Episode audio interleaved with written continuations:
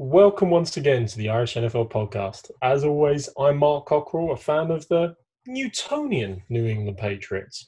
And as always, I'm joined by my best friends, uh, Brian O'Leary, a friend, a fan of the uh, Nobelian, we'll say, New York Giants. Good evening, Brian. Good evening, Mark. And as always, the man in the middle, Mr. Gordon Bridgefield, a fan of the uh, uh, Pavlovian, we'll say, Pittsburgh Steelers. Good evening, Gordon. Mark, how are you getting on?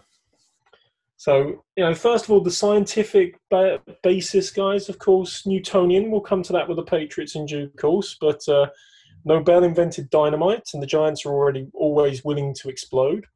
And Pavlov, of course, had the conditioned reflex. And uh, the Steelers can't get out of cover two, cover two, cover two. So they're just conditioned for it. Anyway, um, I will get straight to the point. We're here. Been a while since we've had a pod, but speaking of dynamite, we are dealing with a bit of dynamite contractual news in recent days, with the news, of course, that the Kansas City Chiefs have locked up Patrick Mahomes on a 10 year contract extension, basically locking him down for the next 12 years in what's being called a mega deal, the biggest money deal of all time.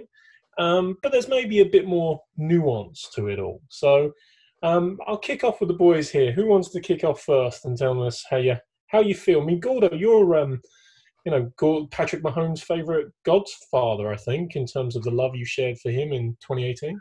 Well, to be honest, the fact I know he's going to be there for the next 10, 12 years, maybe I should switch my allegiance again, you know? Um, suddenly become a Kansas City uh, City's chief uh, fan.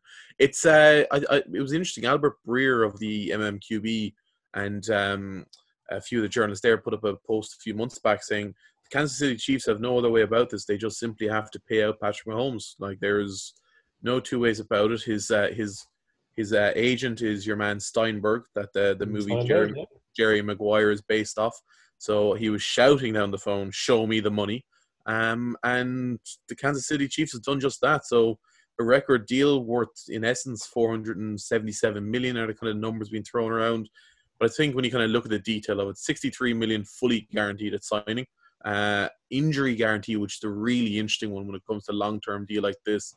And the kind of piece that everyone's been talking about is Mahomes just wanted uh, certainty and you know security moving forward. So 141 million injury guaranteed. Um, like it's an insane contract, and like we've seen what he's done for two years. The rumors are that nobody's that surprised. There's nobody saying, "Geez, this is a big move by by the city uh, by the Kansas City Chiefs."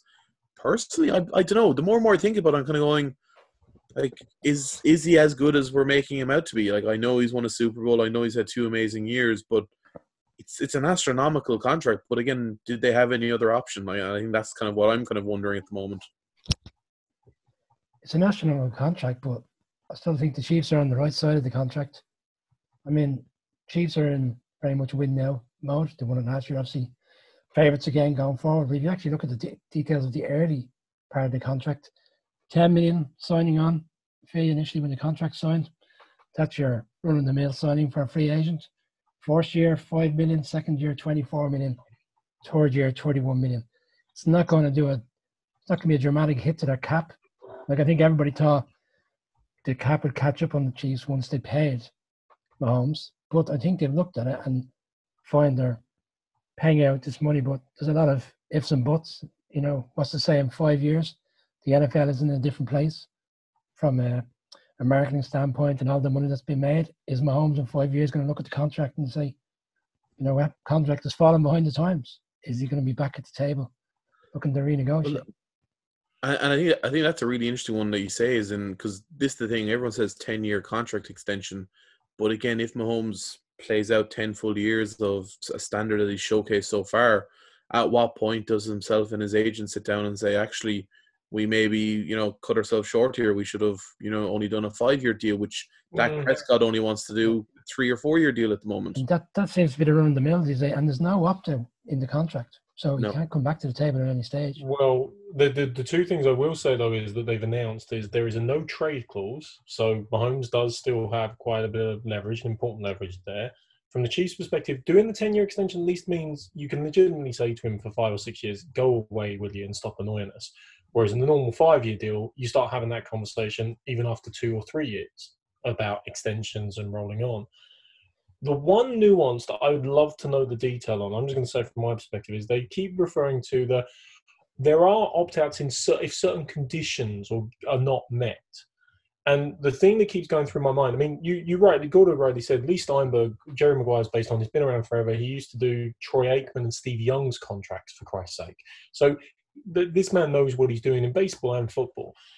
I wonder whether there are some conditions tied to the fact that the contract still has to represent a guaranteed minimum percentage of the salary cap. Because that's really the only way they protect themselves long term from a client perspective, from a player perspective, against the rising cap. I honestly actually am surprised it's not bigger guarantees. I'm surprised it's not a bigger dramatic change like Kirk Cousins' fully guaranteed contract, like being an explicit commitment to a minimum level or something like that. But maybe there's something buried in the detail. Like they've been a bit oblique about that piece. And and I would I would agree with you on that, Merrick, up to the point of we actually don't know what the cap is going to be next year because of COVID yeah. and whether there's going to be fans in the stadiums at any stage of the season, which is a big impact. So obviously they're look, they're looking at what they can do in terms of is the cap going to be reduced next year. So you're not looking at where for the past five years the cap has continuously gone up year by year. So you kind of legislate for that coming down the line. They don't know where it's going to be next year. Potentially it's going to go down. Yeah, true. I, I, I no, I think is if I was drafting it, I would have put it in for the, outer years. Like you have to accept a five years of fix, but then maybe in the outer years you get you know some flexibility. We'll see. We'll see. Um, it's one, one more tier, one more theory on the sorry, Mark. Yeah. Just um, bearing in mind if you look at the money initially for year one, year two, year three, has Mahomes potentially gone down a Tom Brady route to a certain extent in terms of this is an opportunity for us to be dominant for the next four to five years. You know, I don't think we're going to see another Patriots situation over ten years, but potentially with the teams that they have, Chiefs could win the Super Bowl this season if it goes ahead and maybe maybe the year after. They'll always be in the, you know, in the shake-up. And is he thinking, right, I can potentially win four or five Super Bowls here, three maybe, and then I get my money at the back end of the contract. Yeah, because there's another 50 odd million in potentially earned uh, incentives as well. Like, I think it's two and a half million if they win the AFC Championship, two and a half million if it becomes NFL MVP. So there's I, I disagree fundamentally with the second one because then what point does Mahomes worry about individual stats over the team? I think he's too good yeah. a player in person to do that, to be honest with you. But um, it's interesting they put that in. Um, but yeah, I agree. I think it's an opportunity for long term dominance, long term stability. He becomes their best free agent law for the next 10 years as well. Hey, we've got Pat Mahomes locked down. Come and join us. Come with us for the next few years. He's he's not going anywhere. I think the uh, the injury guarantee is the one that I kind of look at, kind of going. It's very striking to see it as such a large number, and I think you know Jerry Steinberg has kind of looked at it and said, and probably Patrick Mahomes, like he plays a style of football that is not conducive to staying healthy long term. Um, he is going to take hits. He's going to run the uh, run out of the pocket. So they've kind of secured themselves there with a nice, healthy, uh, guaranteed injury uh, clause of 141 million. Um, and yeah, I just think, look, it's a smart move by the Kansas City Chiefs. Uh, they drafted him 10th overall in 2017. He's worth every cent based on two full seasons of football. It just comes down to maybe this is the future of NFL contracts, the proper long term. When you find that franchise quarterback, you tie them down long term. And Deshaun Watson um, has come out now, and people within uh, Texas are kind of saying he's going to be here for the next 10 years as well. Or sorry, Houston um, is going to be here for the next 10 years as well. So I think more quarterbacks kind of going, yeah, I'd rather get the security over the biggest annual paycheck. Three things in what you just said made me uh, think of different things. One, Leigh Steinberg, you called him Jerry Steinberg, the fact and fiction blurring a bit there, Gordo. Um, secondly, you rightly bring up he was drafted 10th in the 2018 draft. And again, sorry, Noel, but if you're a Bears fan and you're looking at drafting Trubisky second and trading up to draft him, uh, you are still questioning your sanity and decision making there. Um, that's still a raw one, I imagine. I know, I, I know, I shouldn't do it, but I can't help it. Um, and um, you know, actually, that's an interesting one as well. He's in a bit of strange company, I'll say, not illustrious company, strange company. Since they introduced the salary cap, uh, not the salary cap, the rookie wage scale, there's only been three other quarterbacks who have been um, given an extension after their third season. So the third season is the first time under the CBA they can get an extension. But most teams wait for the fourth year and give them the fifth year option because they've got the flexibility to do so. So first round quarterbacks, the uh, thing. Tannehill in Miami didn't really work. Um, uh, Carson Wentz in the Eagles has the talent, but can he stay healthy? And Jared Goff with the Rams, and obviously a great Super Bowl run, but has he been found out by defensive coordinators? Um, you know, I don't think Mahomes falls into that category, but it's kind of just strange and striking to me. That's kind of an interesting bunch of people, shall we say? He's certainly um, above all levels. You know, it's yeah. every every every few years a generational player comes along. But I also, I also, I also think with a lot of the things it comes down to when you mention those names you just mentioned, like you have Miami, uh, you then had, uh, sorry, who was the last quarterback you mentioned there, Mark? Sorry, Wentz for the Eagles and Goff for the Rams. Like he's in three very, very hard environments to play in, whereas you've got Kansas City for Patrick Mahomes, and then if you look at the, one of the greatest ever, you had Tom Brady in New England. Like they're like those environments play to the success and longevity of QBs versus the likes of Miami and and Philadelphia. True, true. Good. I hate to correct your English, but you used the wrong words there. You said one of, and you should have just left those words out. so, Mark, once you're there and you're talking about Brady, uh, maybe we should talk about your new quarterback, or potentially your new starting quarterback. Uh, yeah. Um, so I started off by talking about Newtonian with good reason. Um, yeah, Cam Newton. I'll, I'll, be honest. I kind of would have dreamed about it in one respect, is kind of wondering what Belichick could do with him, particularly if he could get him for the minimum veterans. Uh, never thought Newton would sign for that level, but with I know COVID nineteen, inability to prove his health to other teams and everything, maybe uh, the Patriots are the right team to take a flyer on it. It it sounds almost ridiculous. We're talking about someone who's MVP in 2015, led his team to the Super Bowl to 15 in one season. Um, yes, he's had injury problems, but seems to seems to have recovered, and he lands in the situation with you know. I'll say one of the greatest head coaches. He is the greatest, but I'll say one of um, of all time. So it seems ideal. Um, he's definitely going to be a different uh, kettle of fish in uh, Boston and a different kettle of fish from Brady. Um, but it's a good situation for New England to at least have something to play with and something to do at a very cheap and affordable cap level. So I saw, I saw that uh, Josh McDaniels in particular was very excited about the signing because there was a particular game a couple of years ago, Mark, you may remember, where Garoppolo was injured and the back of Brady had been suspended and they had to go with Jacoby Brissett on the Thursday night game and right. everybody said that's the Patriots in trouble, and they went out and won the game yeah. convincingly. And that 20, 27 zip against the Texans with a bootleg run. Yeah, on a Thursday evening, Thursday night game, and they said that that particular playbook was just brought out of nowhere. And McDaniels always wanted to have something along those lines. He tried to orchestrate it with Tebow when he was in Denver. So I'd imagine he's bringing back those type of play calling. I think I think I think one of the other big pieces is as well is uh, the Patriots have never beaten Cam Newton. Uh, he's two and zero oh against the he's two and zero oh against the Patriots, and as we all know, Belichick uh, appreciates class and uh, and quality when he sees it. So, I it's it's a brilliant signing. It just like it's not really left field. I think everyone knew that Cam Newton wasn't going to rush and sign with anybody. He didn't feel he needed to, and I think you've kind of listed some of some of his stats and attributes. So I think it's a great landing spot. Um, again, we don't know the full story of his injury or how he's doing, but if you look at his social media posts that he's putting out, he looks like in some of the best shape he's ever been in. He's training, he's healthy. Um, if he has a proper O line in front of him and a proper, you know, coach, like this, this could be a great year for you guys. I, well, it could be because the O line's getting healthier. Hopefully, um, Isaiah Wynn can hold up for the year. David Andrews, our centers, coming back from blood clots in the lungs. Like um, they franchise Joe Thuney. They're going to obviously lean on the O line and the run game a little bit more. Um, you know, I don't want to get carried away. The Patriots have definitely dropped a massive notch with Brady leaving, with uh, other changes. Obviously, we're going to lose a lot of talent on. We have lost a lot of talent on defense.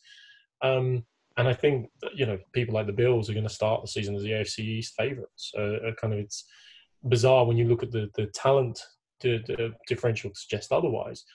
But you know, if they can get the aura and mystique going and keep people in fear, then maybe maybe all hope is not lost and the the franchise continues uh, uh, again. But um, but yeah, like I say, I mean, it's actually been an interesting uh, while for those veteran quarterbacks. Generally, we talked about Newton, obviously signed really at the, the absolute base minimum, um, with some incentives, but they're all um, not likely to be earned, so they don't count against the cap. Again, brilliant salary cap manipulation. There's about eight teams in the NFL that actually do it right. Um, generally, I mean, the Eagles do a very well, good job. Packers do a very good job. Uh, Patriots, of course, but you know, it's uh, it's an art form. Um, but there's been a few other veteran quarterbacks, Brian, who have signed kind of more in backup roles, but could end up being quite important as the season goes on as well. Yeah, well, since we last sat down and had a, a podcast, Andy Dalton has signed for the Cowboys, which kind of came out a bit out of left field. Um, I think a lot of people were pushing for Dalton potentially to end up at the Patriots or somewhere else where he, he could really challenge for top spot in terms of being the quarterback there. I mean, people are kind of very down on Andy Dalton. I still think he's a bit to bit to give him. He he got the Bengals to the playoffs a number of years. I know he always went out in the wild card, but consistently he was a decent enough quarterback. The last couple of years he's had very little to work with. And he seems to be just a fall guy there. And obviously they're moving in a different direction with Joe Burrow. But I just think it's an important one because as a Sean McGordon earlier today, he says this season is going to be like no other season. And where quarterbacks tend not to get injured and play the season, we're not just talking about injuries anymore. If a quarterback, for whatever reason, yeah. comes up, comes down with COVID, he's gone for two weeks. There's no here, there, and it. Yeah, he's, he's out of picture. So I think the reliance on a veteran quarterback this year as a backup, you could find, and I think Dalton in particular. I mean, if Dalton was to play two or three games, could he win two or three games for the Cowboys with the players they have around? I'd imagine so. And I think that's I think a, was, a very smart move by the Cowboys it was one of so when we when we were texting about this earlier on, I said it's it's a, a, non-starter. It's not really worth discussing. And Brian was adamant. He disagreed with me, and I kind of looked further into the contract, and I've now changed sides. I agree with uh, Brian. Like the Cowboys here, Jerry Jones has done what Jerry Jones does best. He's gotten a deal that just makes little to no sense for Andy Dalton, really, uh, and all the sense for the Cowboys. They're paying Andy Dalton only three million guaranteed on a one-year, seven million contract.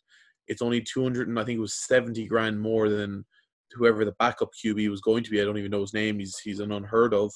So like it just makes all complete financial sense. And a few of the articles I kind of read on the kind of details of the contract was for him to make anything of the, the over the three million, it kind of goes Dalton will have to play the equivalent of eight regular season games and appear in the majority of playoff snaps in order to make above the three million. Well, look, I mean, the, I don't think it's going to be the first and last time we talk about the Cowboys' contract and quarterback in the same sentence this year. Um, you kind of alluded to, you know, Jerry now has a bit of an issue with Mahomes' deal being done because Dak Prescott's going to say, "Show me the money, Jerry," quite loudly. Um, so yeah, I agree. Great, great little move to secure the the stability there.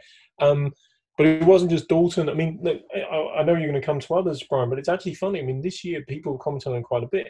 This was probably felt like the first year where we had more than 32 viable starting quarterbacks in the NFL, and you actually had an influx and people going, "Oh, geez, I'm going to have to take a backup job."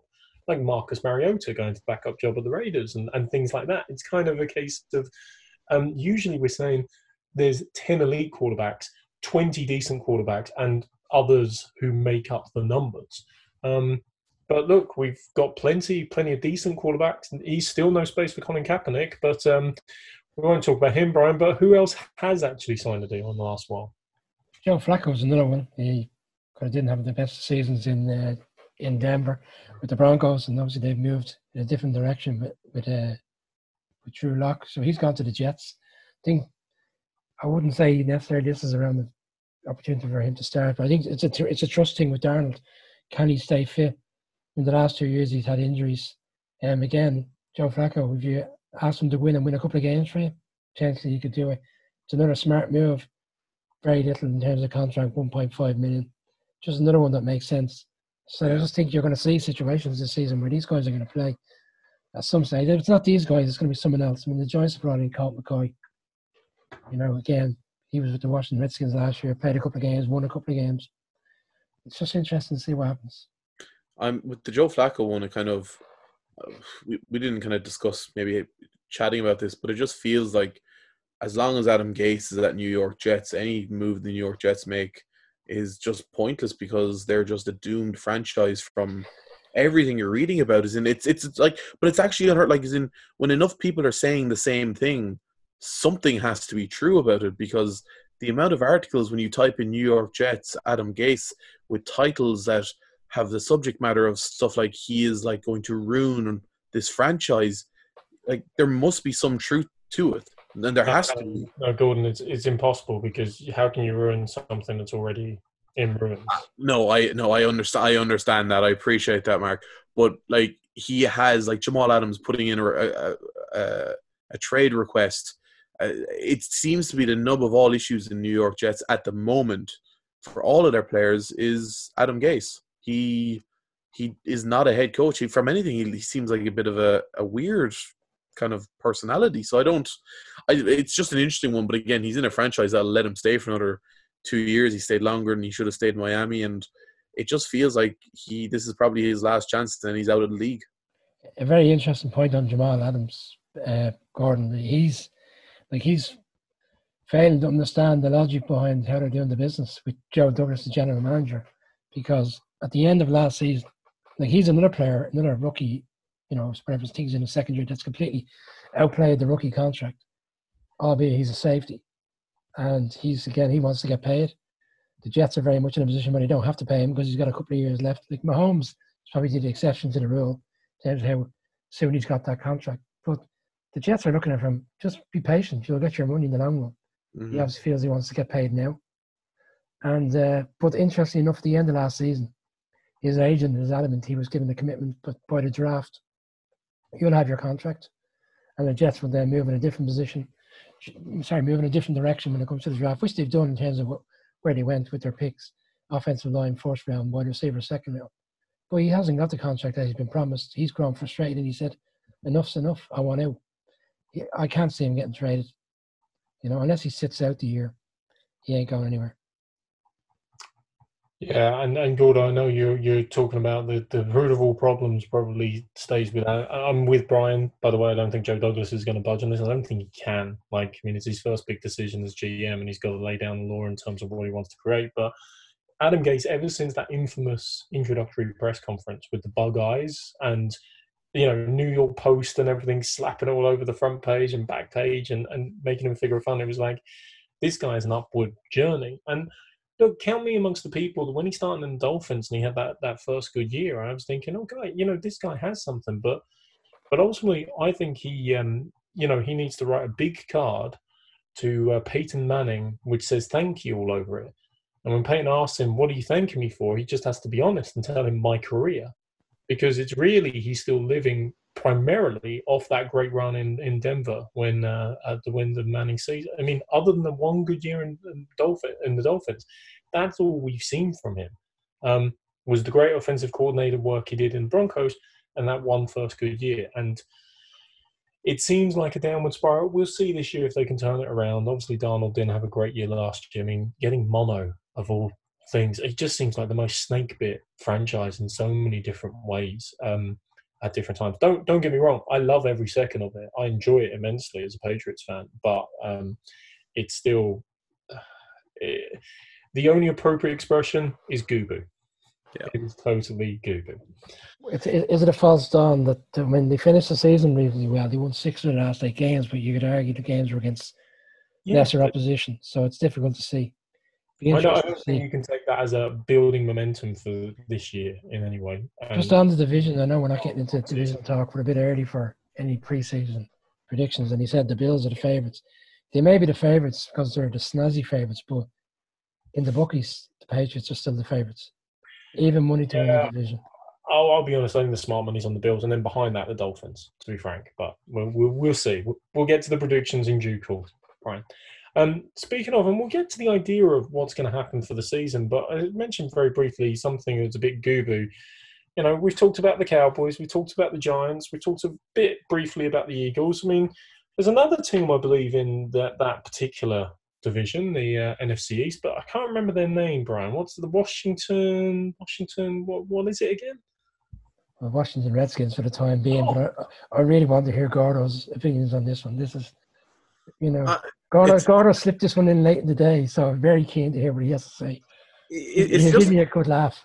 it, it, it's it's a really interesting topic to look at. I mean, we've all known it for ages. As in, uh, Dan Snyder, the the owner inside in the Washington Redskins, is one of these kind of steadfast, do it his way, uh, or you know, hit the highway sort of owners. And but I think the minute he hired Ron Rivera, things were definitely going to change in terms of their perception of the name change. And then obviously the period that we're living in nowadays, with everything that's been going on recently in the political and social landscape this was going to come up again, uh, and and and the Washington Redskins can only for so long continue to have a name like that uh, when it oppresses so many people and upsets so many people. But I think it's just more about the fact that it feels like there's definitely things going on in the background where people have been saying to Dan Snyder, "Here, get off your high horse and start considering changing the name because if you don't, you'll be basically chastised away from the owners."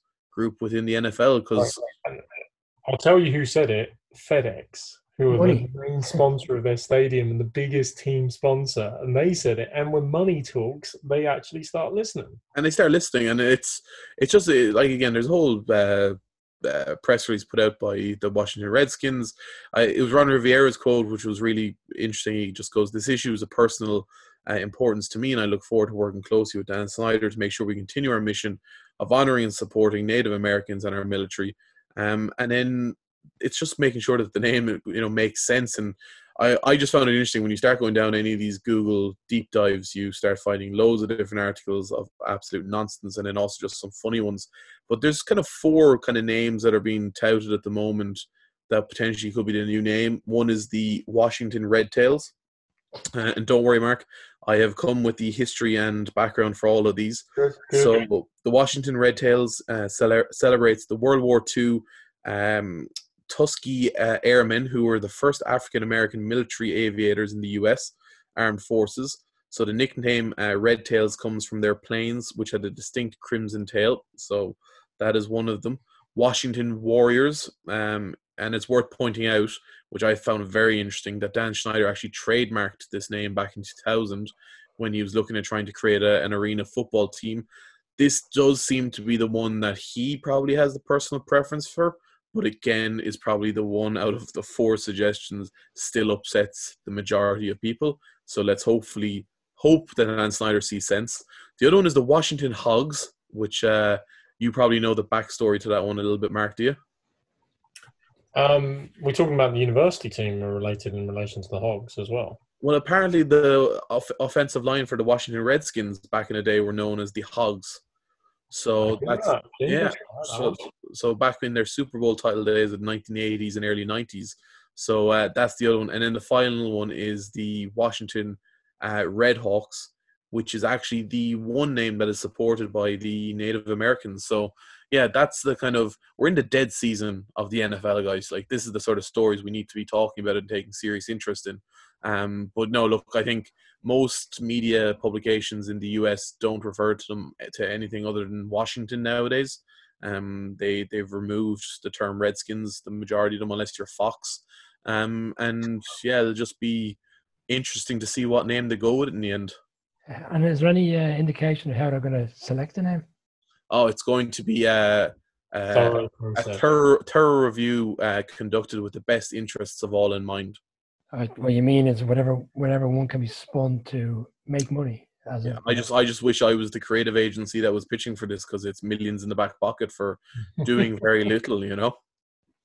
yeah, okay, very strange. So- Um, but you speak of, you know, the dead season of the dead part of the season, and I tend to. I mean, we had the excitement of the draft and free agency, and now like Mahomes is going to devote the, a lot of the attention on the airwaves and the the press for a while. But we're really trying to get, you know, ultimately to cut downs the preseason. It's fast approaching, and the league is still maintaining that they're going to have a normal season, normal uh, aspects, albeit that many locations may be without fans um, but still running quite tight-lipped on their exact plans and exact measures that they're going to be adopted. However, Brian, I think it's fair to say there's a little bit of rumblings in terms of well, yeah, you've been tight-lipped on it. The NBA still hasn't actually been able to get off the ground and hasn't started back its season because of indeed challenges in terms of the bubble and high-profile players in, in that league opting out. Um, I think it's fair to say, even though obviously the NFL players are more at risk with lack of guaranteed contracts uh, as well in terms of financial risk, um, things aren't smooth sailing as to exactly how everything's going to pan out. I think things aren't smooth sailing because I don't think the NFL and Goodell and his, his men honestly thought we'd get to a situation where we're coming into mid July and they're still dealing with the COVID situation. Albeit other people are dealing with it, but you understand where I'm coming from in terms of they felt yeah. that they take learnings from other sports coming back.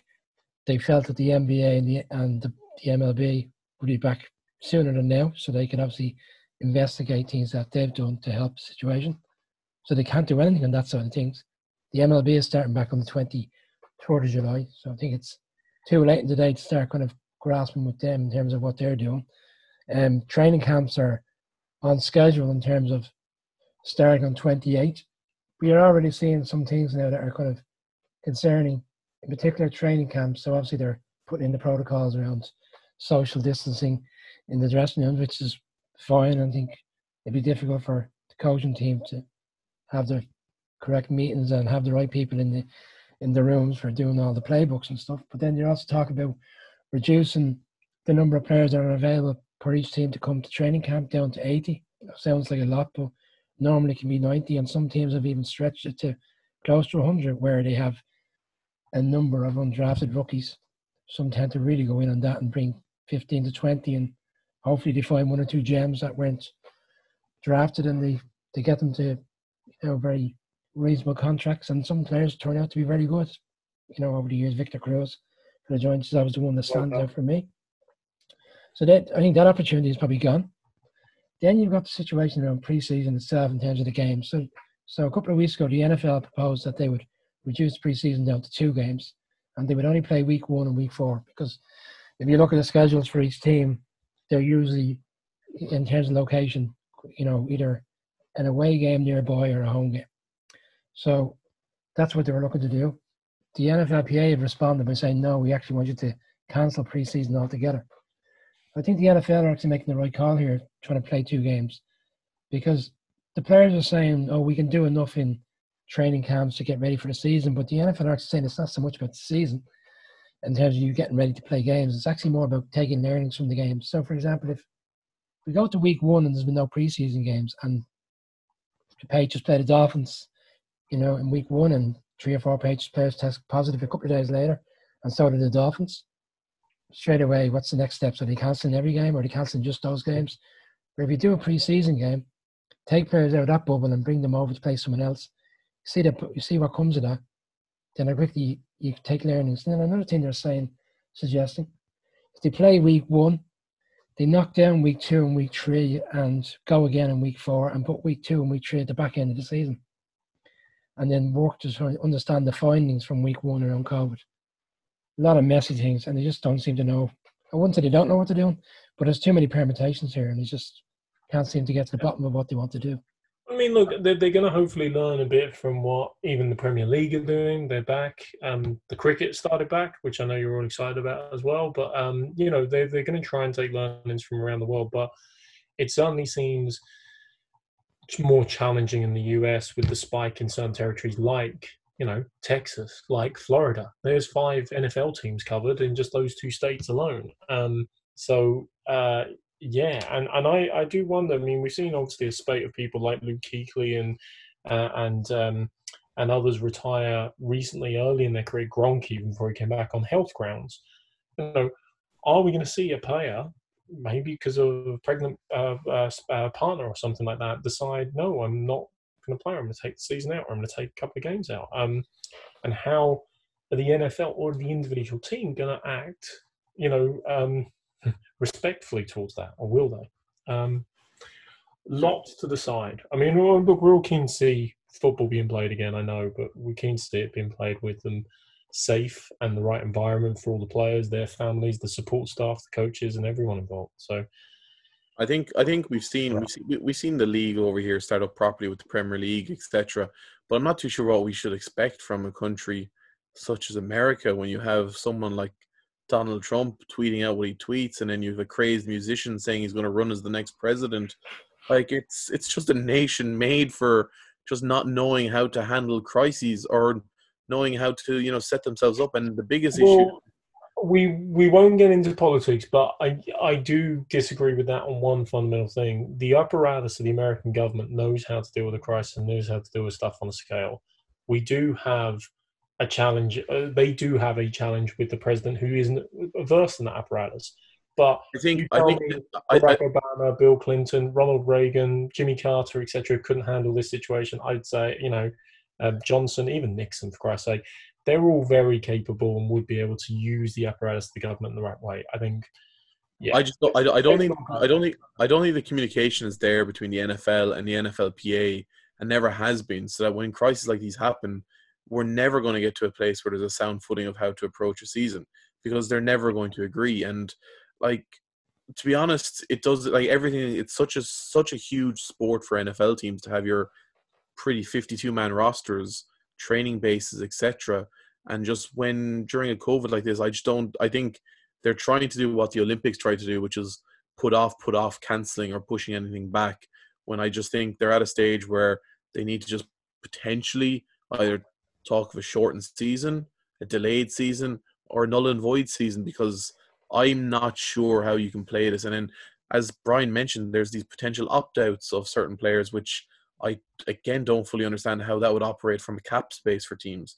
If a high profile player decides to opt out for the season, what does that mean for the cap hit for this year versus the rest of his contract, etc.? Yeah, I mean, just a lot of permutation. As well, Brian. I mean, because I know you you can maybe have more on this, but like, I mean, is it even they can opt out part way through the season, or is it from the outset they've got to declare, like Dwight Howard and uh, um, I forget, uh, was it Russell from the Lakers and the NBA, for example? The um, information this evening, and it, it is only come out in the past few hours, that the, they are going to allow players to opt out for the season, and they're going to put a timeline in place in the next few days in terms they have to make a decision by that date. But it's an opt out for the full season. They just um, they don't want teams to have a situation where a player decides in week ten because his team is about to rock into the playoffs as the fourth seed that all of a sudden he's ready to play and he comes back fully fit and fresh and he can be a deciding factor for the team. So you're either in or you're out. And uh, you have to make a call by a certain date. But me and Gordon were discussing earlier, it's it's a strange one. They haven't really, they may, I'm sure they're working on it at the moment, but they haven't put any information out in terms of what that means for the cap. Does the player defer a salary for the year and that contract rolls for another year? I'd imagine that wouldn't be what what the clubs would want. And mm. uh, does the player continue to get paid? All of these things. Well, yeah, I mean, you'd have to you'd have to think from a from a team perspective. You're going to say everything just um, rolls over for the year. I'm not paying him. He doesn't count against my cap, but he'll count against the next year and stuff. That, which again, I think you alluded to, could be bizarre next year because the cap instead of going up could go down. But that's um, fine until a player who I don't know who I'm going to throw out here at the top of my head. Um, top four. Let's just say a top five average salary of a wide receiver, for example, Julio Jones. Yeah. He's on massive money. Says, no, I'm not playing this season. And he's eating 40, 50 million of your cap. You know, it's all right if it's two or three run of the mill players that's only absorbing 10 million and probably aren't really that impactful over, over the course of a season. But if a standout player, you know, Davante Adams from Green Bay, something along those lines, Saquon, from, from her perspective, you know, I'm not playing. It's it's an unusual one in a way. It, yeah. It feels it feels like they're trying to accommodate everyone as opposed to trying to find the best route of getting football on the field. As in, it, there, there's talks about for every state and every stadium how many people can we fit in a stadium, this, that, and the other. When realistically, if they were to follow the models that have worked so far in the German league, the Premier League, you just play in front of empty stadiums. Like you, you looked at the best route forward to get a team on the field, uh, and that seems to be by playing in front of empty stadiums to minimize the impact of potential COVID risk.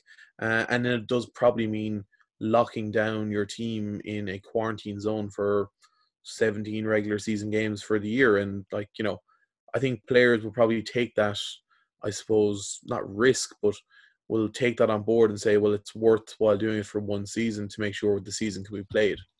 Yeah, I didn't like, um, just going back to the point around empty stadiums, I didn't like Goodell's response to that. He's basically putting it on the, the state in which where the team is uh, comes from. Because what he's saying now is if if New York, for example, or Boston says, you know, the, the mayor says, yeah, you can have people in the stadium.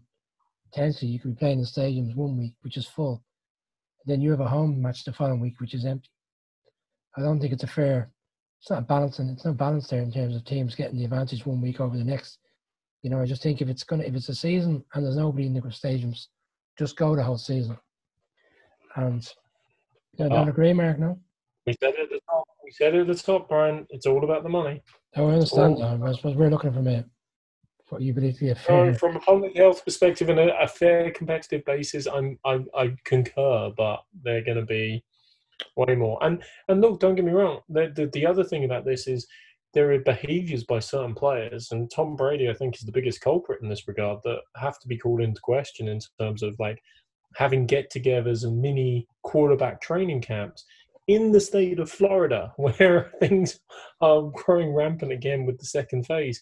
Uh, and you kind of look at the other quarterbacks, and a number of them have said, "No, no, no, we're we're doing Zoom calls. We're not meeting up. We're trying to socially distance." And uh, yeah, I mean, it's a rare misstep. Uh, well, he's had a couple, I suppose, but it's certainly a misstep in that regard. Bre- Um, bre- breaking news: Mark yeah, Cockrell it's talks negative of. Tom Brady. yeah, but he's he's I, look. I can justify it that he's trying to get an advantage or something like that, but he just doesn't. Nothing new there, Mark. Huh? What? Nothing new there. I love it, Brian. I love it. Well, look. Um, oh, I mean, we had Independence Day. Actually, was the Mahomes news announced on the day after Independence Day? It was. wasn't it? Yes, correct. July 5th or 6th, I think it was announced. Yeah. Um, I, I came across a great trivia thing, which I knew before and I learned again, which was uh, there were three American presidents in the first five inaugurated who all died on Independence Day Adams, Jefferson, and Monroe. Just one of those random things. It was kind of like, so you've named the day Independence Day and you've celebrated it, and three your first five presidents end up dying on it. But anyway, um, I was just kind of thinking the juxtaposition of Mahomes. Some people have a bad day, some people have a great day. Um, but one last stat, which is more relevant, back to the NFL stuff. Trivia question for you, gents. Patrick Mahomes is going to earn, yeah, a, a sizable chunk of money. We'll see how much he earns by the end of his career. And Brian's gearing up for this, I can tell. But which NFL quarterback has earned the most money from NFL salaries during his career? Sam Bradford. Nope. Mm. A recent quarterback, Oh, Matthew Stafford. Nope. Okay. Peyton Manning, Nearly there. Brett Favre. Eli Manning. Oh, I'll, I'll hold my head in shame. I should have that. You Yeah. should. You should. I'm surprised. 252 million, I believe, and Eli 248 million. So again, let's put that into comparison in terms of Patrick Mahomes' contract. The 252 is the most earned so far. He has absolutely potential, health willing, to blow that out of the water. But you know, it's it's hard comparing eras because, of course, you know things naturally grow. I mean, Josh McCown, for Christ's sake, earned more over his career than Dan Marino or John Elway, for Christ's sake. Um, but I will leave you one last comment, which was Josh McCown's tweet. oh thank God. I, I was I was literally about to ask, did you have it? Thank God. Brilliant.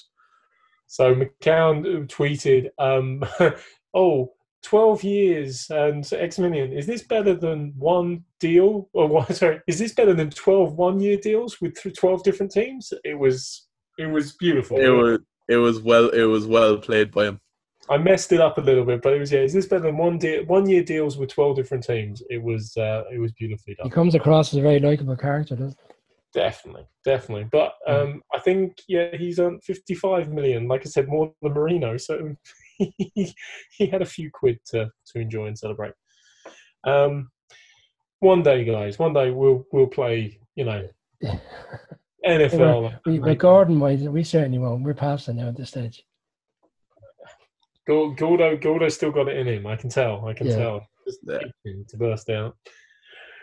Um, but no, if there's nothing else, gents, I think uh, I thank you once again for your company as always. Um, you know, Hey, please God, we'll be uh, we'll be doing tr- uh, preseason training camp uh, podcast leading up to the new season, and we can move away from the conversations we've had tonight. Absolutely. Well, maybe we'd even be able to do it in person, you know, depending on social distancing and things like that, you know. Yeah, Uh, as, as the old Iranian saying went, as uh, uh, Abraham Lincoln actually made famous in the 1860s, you know, this too shall pass.